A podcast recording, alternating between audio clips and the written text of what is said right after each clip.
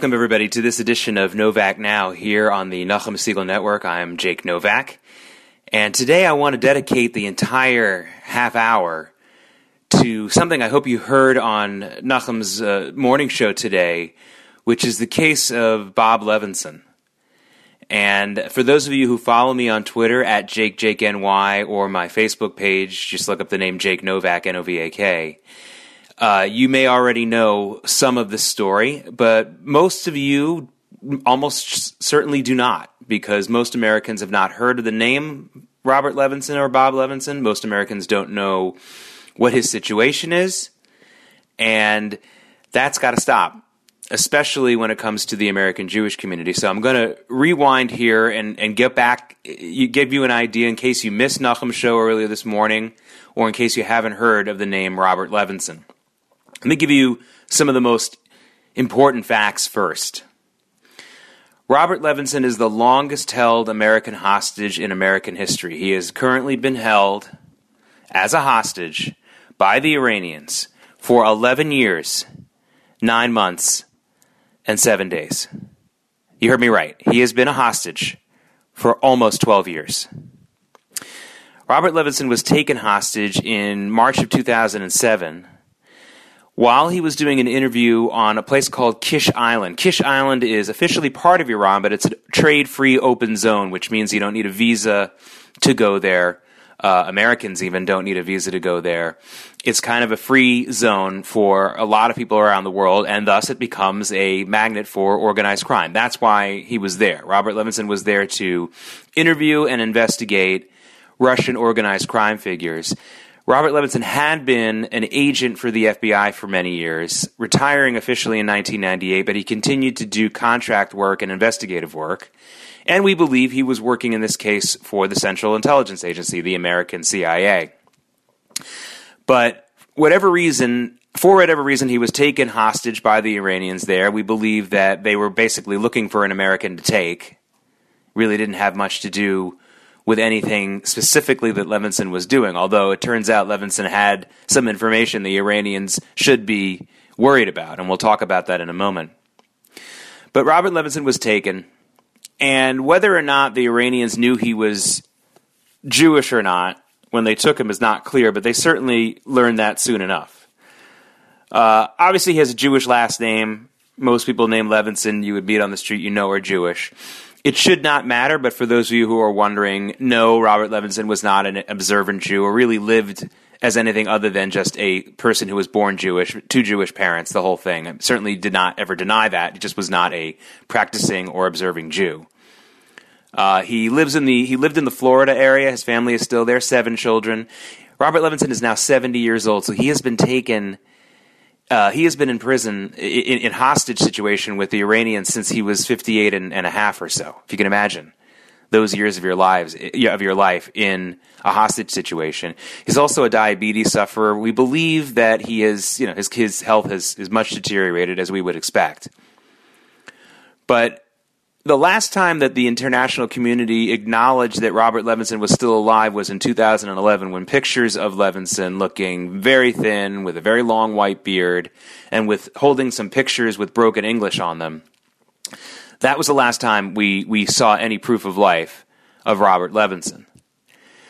But we believe he is still alive. We believe that very strongly. And something that I found out several months ago leads me to believe, without any doubt at all, that Robert Levinson is still alive. Again, if you listen to Nachum's show this morning, you heard my very good friend, former Air Force Captain Bob Kent, tell Robert Levinson's story and tell us about how he came into the story. Now, Bob Kent is a, a very good, like I said, he, he's someone who's been a close friend of mine for about 30 years.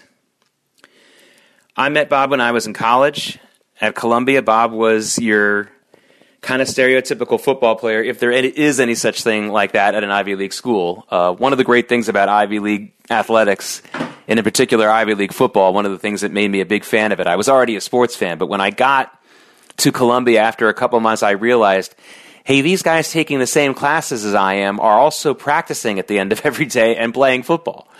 And no, Columbia doesn't have the greatest uh, track record in football, but um, FYI, we've been a very good team the last couple of years.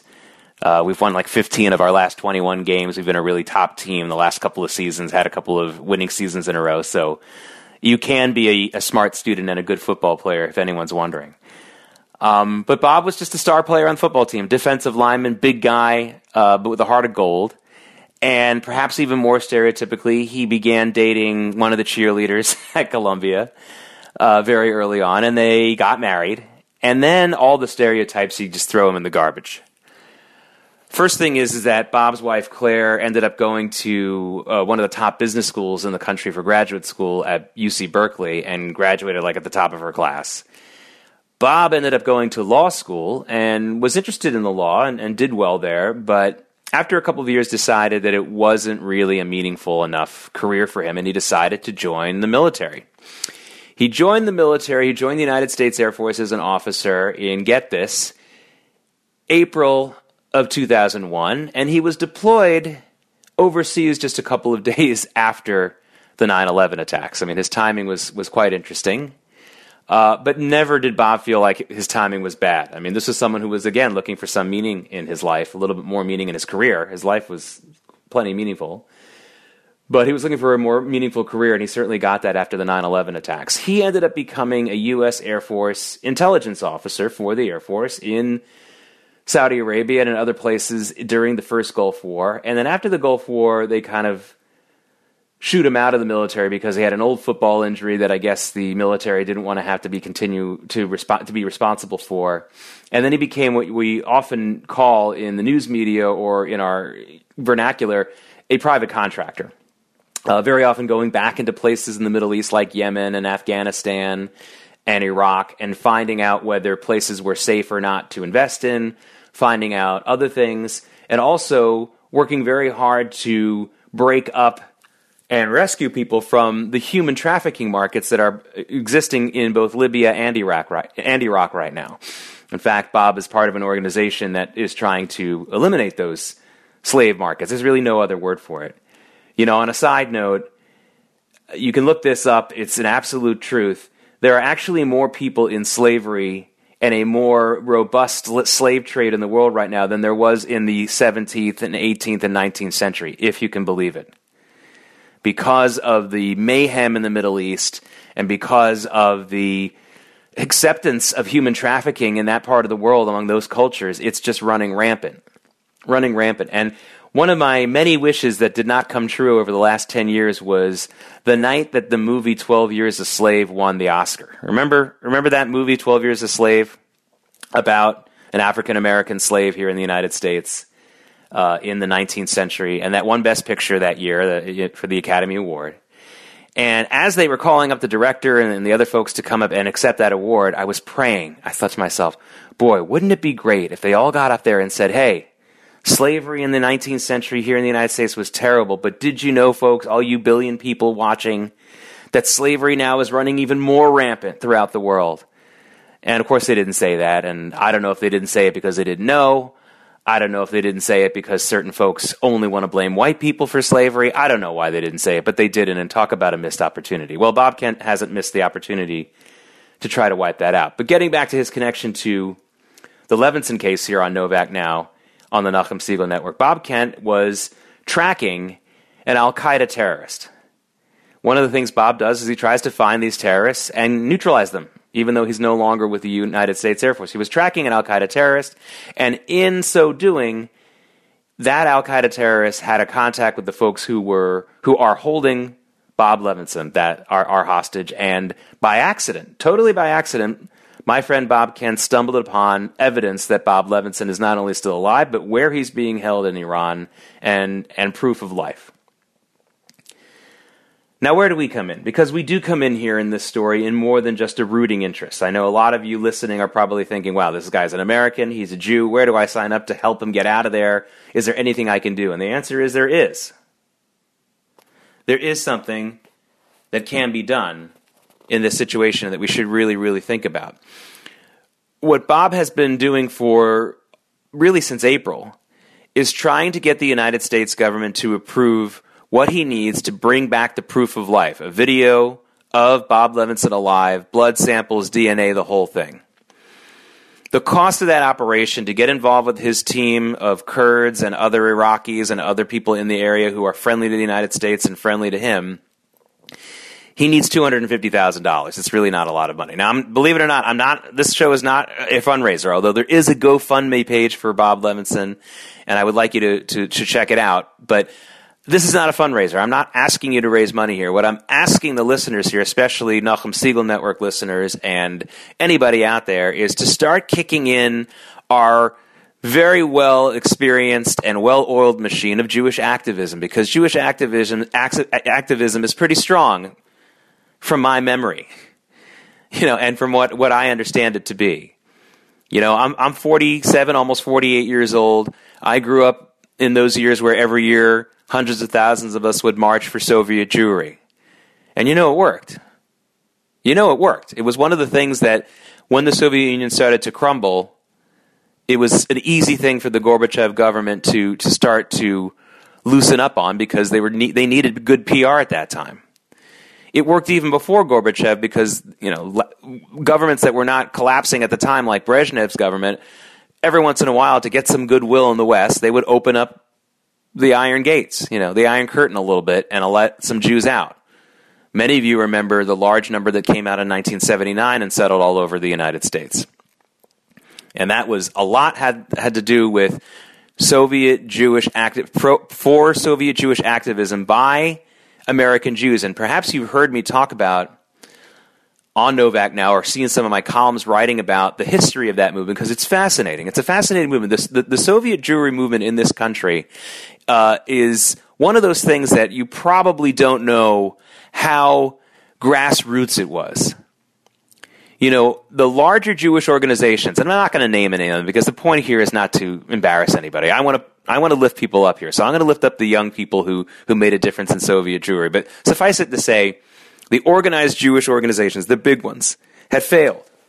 Had failed miserably on Soviet Jewry for a number of reasons, not the least of which, and maybe the number one reason, was they were all convinced that the Jews that were in the Soviet Union didn't really want to be free from the Soviet Union any more than any other non Jew would. In other words, they didn't believe they really had any Jewish identity left. And by the way, this is a mistake they had made many times.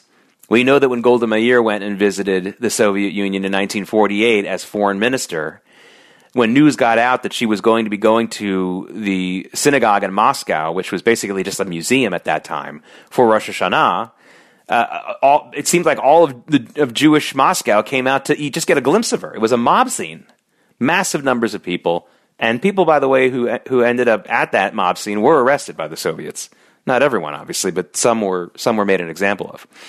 But this is a mistake that the larger Jewish organizations had made, and young students from schools like Ramaz and the Yeshiva of Flatbush and Yeshiva University and Stern College, all those places really took the lead in a grassroots movement to stand up for Soviet Jewry, starting in the late 60s and going into the early 1970s. And they made the difference because by the time 1975 rolled around, and for those of you who are very historically astute, you'll know why 1975 is an important date. It's an important year because that was when the Helsinki Accords were signed, when basically the Soviet Union was pressured into some kind of recognition that they needed to do better on human rights. And Soviet Jewry was included in that agreement thanks to that grassroots movement that had snowballed and snowballed and snowballed into a major Jewish organizational movement, and then the major big Jewish organizations got involved.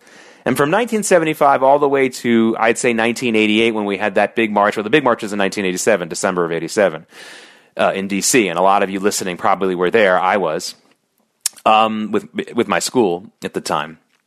But by that time you had a large segment of Jewish popula- of the Jewish population in this country, from top to bottom, Orthodox to Reform, very much mobilized to help Soviet Jewry, and it worked, and it worked. Now I'm not expecting 200,000 people to march on Washington to get Robert Levinson out tomorrow, or next time, or next month, but I am hoping that we can use that same sentiment because look, folks for those of you who are Orthodox, I'm talking to you here. I know that you have compassion for all Jews no matter what. But remember, especially those Soviet Jews who we were marching for all those years ago, we know they didn't know an aleph from a bet. We know that a lot of them actually did not have much interest in living a religious Jewish life, but they knew they were ethnically Jewish and they were proud of that or they at least were aware of it. So, of course, Robert Levinson is just like that in many ways, and, and we need, as Jews and Americans, to be concerned about him and do what we can for him. And what can we do? Right now, it's awareness. You know, the, the, biggest problem we're dealing with at this point is that most Americans, and certainly most American Jews, have never heard of Bob Levinson, don't know his situation, don't know that he's a Jew, and also don't know another fact, which is the fact that he's Jewish is a big reason why he's been in captivity for so long. And here's why. The Iranians are, you know, it's a nefarious regime by any by any measure. But one of the things that the Iranians like to do is to take a look at who might be a prisoner or who might be a, a real enemy and, and, classify them in different ways. And because he's a Jew, Robert Levinson, in the Iranian regime's calculations, is, is does not really deserve human rights. To them, all Jews are illegitimate. To them, all Jews are likely agents of Israel. And Bob Levinson is certainly not that. But to them, that's who they are, and so they don't deserve human rights recognition. Now, I believe that if Bob Levinson had not been a Jew, the Iranians probably would have released him by now. So again, his Judaism, no matter how much he practices it, no matter how much he identifies as, it doesn't matter. The Iranians see him as a Jew. He is ethnically and halakhically a Jew, right? And that's why he's been uh, a big reason why he's been in custody longer than anyone else would have been. That's important. That's really important. So, what people like Bob Kent and I are trying to do and have been trying to do is lately just trying to get his story out there. Uh, I've been able to get Bob Kent on a couple of news networks to tell this story. Obviously, he came on to Nachum's show this morning and, ta- and told the story. And the story needs to get out there. So for those of you who are active on so you know what I'm going to say. For those of you who are active on social media, get on social media. Link to the archive of Nachum's show. Link to the archive of this show, which I'll put on my own Twitter feed at JakeJakeNY. Uh, later today when it's available. Link to it. Tell the story. Let your friends know. Pass along some articles that I'll be writing about it that will be available. And again, will also be on my Twitter and Facebook pages so you can find them easily and share them.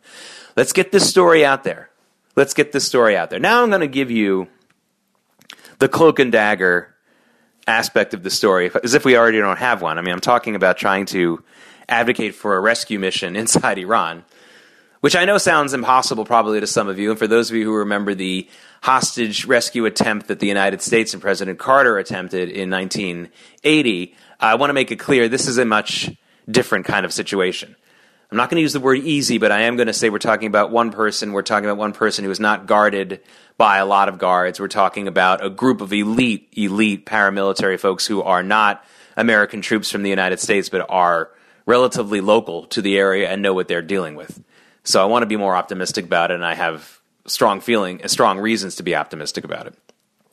But let me give you some more of the cloak and dagger stuff here, because as much as I'd like to blame this only on the Iranians, Unfortunately, we can't. Unfortunately, we can't. Because Bob Levinson has been a person that at least the previous administration in Washington and probably the administration before that one, those administrations weren't all that upset about him staying in Iranian custody and being forgotten. Bob Kent tells me that, and has told me for months, that Bob Levinson had some information for years about American officials who had connections with Iranian operatives in Washington, D.C., including one Iranian operative who is now sort of like the head imam at the mosque in Manassas, Virginia. For those of you who know D.C. geography, Manassas is a suburb of Washington. It's where the Battle of Bull Run was, by the way, for you his Civil War historians. Um, it's considered a suburb of D.C. It's a little bit out there. It's it's not a close, close suburb, but it's a suburb of Washington, D.C. And there's a mosque there that's been growing in influence, and the leader of that mosque is an Iranian man who is a notorious double agent. Sometimes he's helped us. I assume he helped us in the wars against Iraq, probably, since Iraq and Iran are such mortal enemies. And sometimes he doesn't help us. But he's an Iranian agent all the way. All the way. And Bob Levinson, as I've been told, has some information about how that guy has had connections with some members of the Obama, Obama administration, potentially the Bush administration. You can see why Bob Levinson remaining in custody uh, and forgotten would be in the interest of some folks in D.C. We believe that Bob Levinson was also sacrificed by the Obama administration and Secretary and then Secretary of State John Kerry in the Iran nuclear deal. In other words, the United States agreed to let that one go, to not press on Bob Levinson, to not press for his release in return for the Iranians agreeing to some part of the Iranian nuclear deal, which of course is a big victory for them anyway. Why we needed to do anything to cajole them to sign an agreement which was an incredibly favorable agreement for them and not so much for us and the rest of the world, I don't know, but apparently he was a bargaining chip there as well. And there are reports that Bob Levinson was on the tarmac and in an airplane to leave Iran all the way back in 2010, but then Secretary of State Clinton blocked that transfer for whatever reason we don't know. We don't know. We're dealing here with a lot of nefarious stuff. We're dealing here with a lot of immoral stuff. And what we've seen in the American news media, which is almost nothing about Bob Levinson, but the Associated Press several years ago did a report about how Bob Levinson was working as a contractor for the CIA, which I think everyone kind of agrees to now. But they made that sound. If you look at the tone of that story, if you want to look it up, the tone of that story almost makes it sound like, yeah, he deserved it. He was a spy for the CIA and they took him. Which is not the case. He may have been working for the CIA, but he was there to look into Russian organized crime. And he had every right to do that there on Kish Island, an open island where organized criminals like to hang out, like to put their money, like to run some of their operations, especially those who, who, are in Europe. So we're not talking about somebody here who was doing something threatening to Iran. We're not talking about somebody here who was dealing with arms or, or, or trying to sell weapons or something like that. We're dealing with someone who was trying to get to the bottom of a crime and working in an honest way. And he's been a hostage for 11 years and nine months and one week. And it's way too long. And I'm sorry to play the comparative game here and the whataboutism game here, but I think it's necessary because of the climate that we're in right now in the United States and in Washington in particular. Now, a lot of you know we've heard for the last couple of months now, every day, and sometimes more than once a day, loud complaining and crying over the killing of Jamal Khashoggi. Now, again, not going to go any further without saying we're certainly not condoning the death of an apparently unarmed man, no matter what crime they have done. I mean, if even if someone had done something that was a capital offense, you don't kill them in a in a, in a, in a consulate uh, with God knows what tools they used to kill Jamal Khashoggi. Okay, and I'm saying they because I'm not 100 percent sure these were direct associates of the regime in Saudi Arabia right now. Were they, were they Saudis who killed him? Absolutely. Were they working directly for the real ruler of Saudi Arabia right now because the, the king is sort of out of it? Uh, Mohammed bin Salman, the, the crown prince? That we don't know. The CIA has said that he, he was, they were. The U.S. Senate has just decided to denounce him for it, although I, I, you know, I, I'm not 100% convinced. If it were the true, I wouldn't be surprised. But here's what I want to talk about on that. Jamal Khashoggi, first of all, if you see any news item about him where they call him a journalist, you have to throw some cold water on that. Jamal Khashoggi is not a, not a journalist. All right? Writing a column every once in a while for the Washington Post and living in a really, really nice neighborhood in D.C. with four kids doesn't add up. All right? He wasn't a journalist. What we know about Jamal Khashoggi was that he was a he was patronized by Prince Alwaleed bin Talal, who was one of the richest people and was the richest person in Saudi Arabia until very recently. Bin Talal had to cut him off at Mohammed bin Salman, the crown prince's urging. And then he went to get other sources of funding, which we believe was probably the Iranians, either via Turkey, maybe through Qatar, we don't know. Jamal Khashoggi was a fan I repeat, a fan of the 9 11 attacks. He praised the 9 11 attacks. Jamal Khashoggi was a fan of the Muslim Brotherhood. Does that mean he should have been murdered without a trial? No. But Jamal Khashoggi is not a an American. He was here on a, a, a type of visa which is a very low level visa. In other words, needs to get re upped all the time. He was not even a green card holder. He was not an American citizen. He was involved in all kinds of clandestine work and PR communication work for bad dudes. The Muslim Brotherhood, supporting 9 11. He wasn't a journalist, he was an advocate for a lot of groups and a lot of ideas that are no good. And he certainly was not an American. And yet, his murder, or his killing, has been treated by so many people in the American news media as if it was the greatest tragedy and a real hero. And yes, he was one of the people who Time magazine decided to make their person of the year just last week, despite the fact that I'm sorry, he's just not deserving of that designation. To put him among some real journalists, because the, the other awardees were some true journalists, whether you like them or not, they were true journalists who would truly risk their lives for the truth and for journalism. Khashoggi risked his life for his benefactors, who were terrorists. Khashoggi risked his life for his political agenda, not for the ideal of journalism, because he wasn't a journalist. And so, what I'm asking for, what I'm coming around to here, is to make everyone make that comparison. These crocodile tears that people are crying for Jamal Khashoggi, they don't, they're not deserved. We should be crying for, we should be speaking up for Robert Levinson an American, a Jew, someone who's been held for hostage for 11 years and 9 months. And someone who has been in that long captivity mostly because he is a Jew, secondly because he's an American, and thirdly because we're dealing with the Iranians who take hostages. That's what they do. That's what they've done since they became a regime. Since they became a regime in 1979 that ruled that country, hostage taking has been their thing, either directly or by proxy. That's what they do. And it's not acceptable. And one of the good things about what we're trying to do for Bob Levinson is the money that we need, the money that I believe Bob Kent's going to get from more friendly Trump appointees in the FBI, for example, to go get the proof of life, is that this is not a payoff.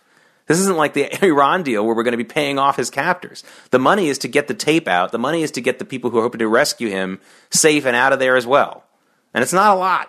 We're talking about $250,000. In the world of international espionage, that's nothing. So the money hopefully will come from the FBI in the coming days. Hopefully, Bob Kent will be on a plane in the coming days.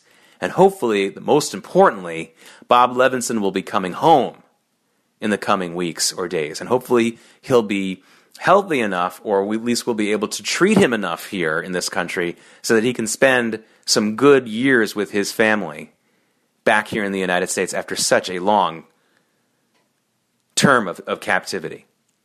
Bob Levinson, my friends, is a name we all need to know. He's a name like Sharansky that we need to know. No, he's not as heroically in in hostage situation because he was a Jew and, and, and because he wants to live more of a Jewish life. But he's still a Jew in captivity. He's been in Jewish captivity for longer than Sharansky was. We need to stand up for him like we did in the past. This is Jake Novak on the Nachum Segal Network. You've been listening to Novak Now. I hope to speak to you again next week.